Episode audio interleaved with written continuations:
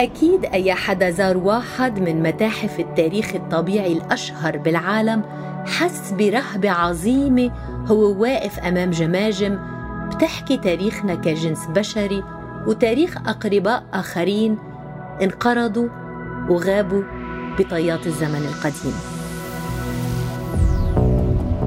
بتقول الأدلة العلمية إنه أجدادنا الأوائل ظهروا قبل 300 ألف سنة.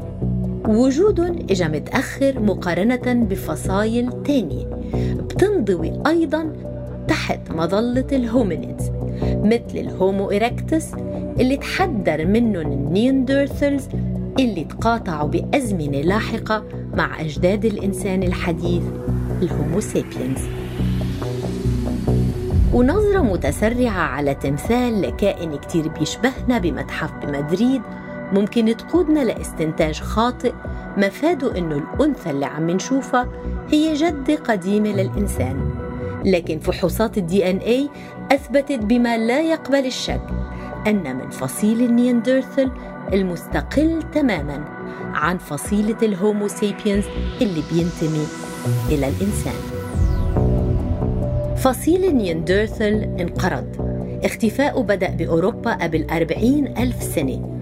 وتحديداً بعد وصول أجدادنا ال Homo sapiens إلى القارة. وهيدا اللي خلى علماء كتير يعتقدوا أنه ال Neanderthals خسروا أمامنا بالمنافسة على الموارد الطبيعية. بهديك الفترة كان جمع فضلات الحيوانات المفترسة والنباتات القابلة للأكل والصيد هن أسلوب الحياة الأوحد. وكانوا البشر وأقربائهم في منتصف السلسلة الغذائية عم يجهدوا لتطوير أدوات واستراتيجيات الصيد اللي بترفع مرتبتهم في محيطهم في خضم ثورة إدراكية عاش الإنسان ويعتقد إنها بدأت قبل عشرات آلاف السنين. ما بنعرف شو صار.